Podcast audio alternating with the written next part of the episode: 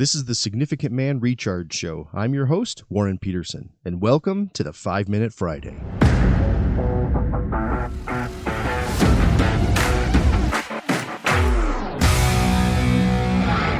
It only takes a few minutes of being online and looking at posts that combine politics and Christianity to find people making the argument that Jesus was a socialist. And since I talk about politics online sometimes, and I certainly share my faith online frequently, I took these conversations seriously and I wondered about the question was Jesus a socialist? Did he practice socialism or encourage socialism for his followers?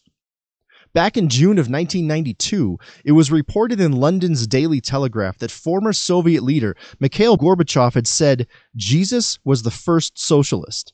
So this statement and the question has been around for quite some time now. Of course, in order to answer this question, we need to start with a definition for what socialism itself is in the first place.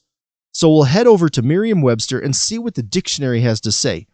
The first definition of socialism is this any of the various economic and political theories advocating collective or governmental ownership and administration of the means of production and distribution of goods.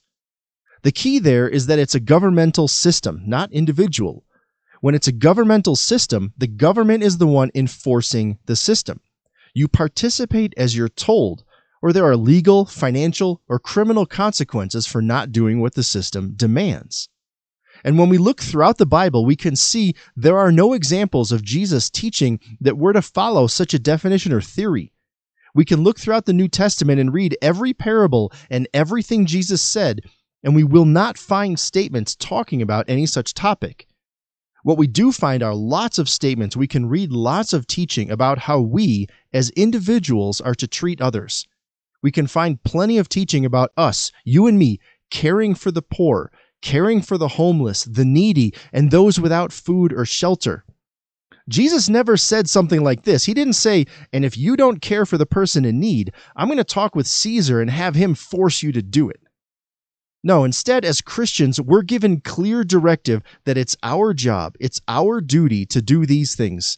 We are called to directly be the people who seek justice for those who are oppressed. We are to speak up for those who don't have a voice. Jesus talks very clearly and openly that we are to do these things. We, you and me, we are to follow his teaching. We are to love one another. Of the many examples in scripture on what we're called to do, we could look at 1 John 3:17 for example, and it reads like this: If someone has enough money to live well and sees a brother or sister in need but shows no compassion, how can God's love be in that person? It's their choice, their individual choice to show compassion. And in doing so, they are showing God's love. It's in their actions. So we're told to do this individually. It's not about voting for a politician who is going to tax Peter in order to provide goods or services for Paul.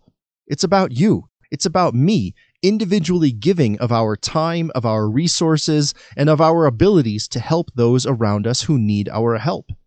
You and I are called to do this. We're directly told to do this. With a cheerful heart, we're told to do this of our own free will. There's verse after verse in the Bible about what you and I are instructed to do individually. And as Christians, we're to make the choice to follow that instruction or not. There are no passages from Jesus where he instructs you to have the government do this on your behalf. There are no passages from Jesus where he teaches that if a government does provide something for someone, that somehow absolves you from your own personal responsibility to do so. Jesus teaches us how to show love, how to show compassion, how to live with one another, no matter what political or economic system we happen to be following. No matter if we're living under a kind king or an evil tyrant, we're to follow what Jesus taught. And his message, it doesn't change based on who happens to be the earthly ruler at the time. So it's my view that no, Jesus was not a socialist. And also, in my view, it's important to realize that Jesus was not a capitalist, though that's a different podcast for a different day. His concern was and is clearly bigger. His concern is greater than the current economic or political system that we might be living under. His concern is your soul, not which politician you endorse. His concern is your salvation, not your economic theory. Jesus didn't willingly die on the cross for your temporary and worldly political system. He did so to give you a path forward to eternal life. And it's critically important in conversations like these that we remember that the eternal gift he provides is greater than everything else we could consider. So, when talking politics, when talking about these issues, always remember that. It's not about your current political belief system, it's about your eternal life. And quickly, we just opened up registration for our next Significant Man Basecamp event, a four day and three night event for married Christian fathers here in the Colorado Mountains.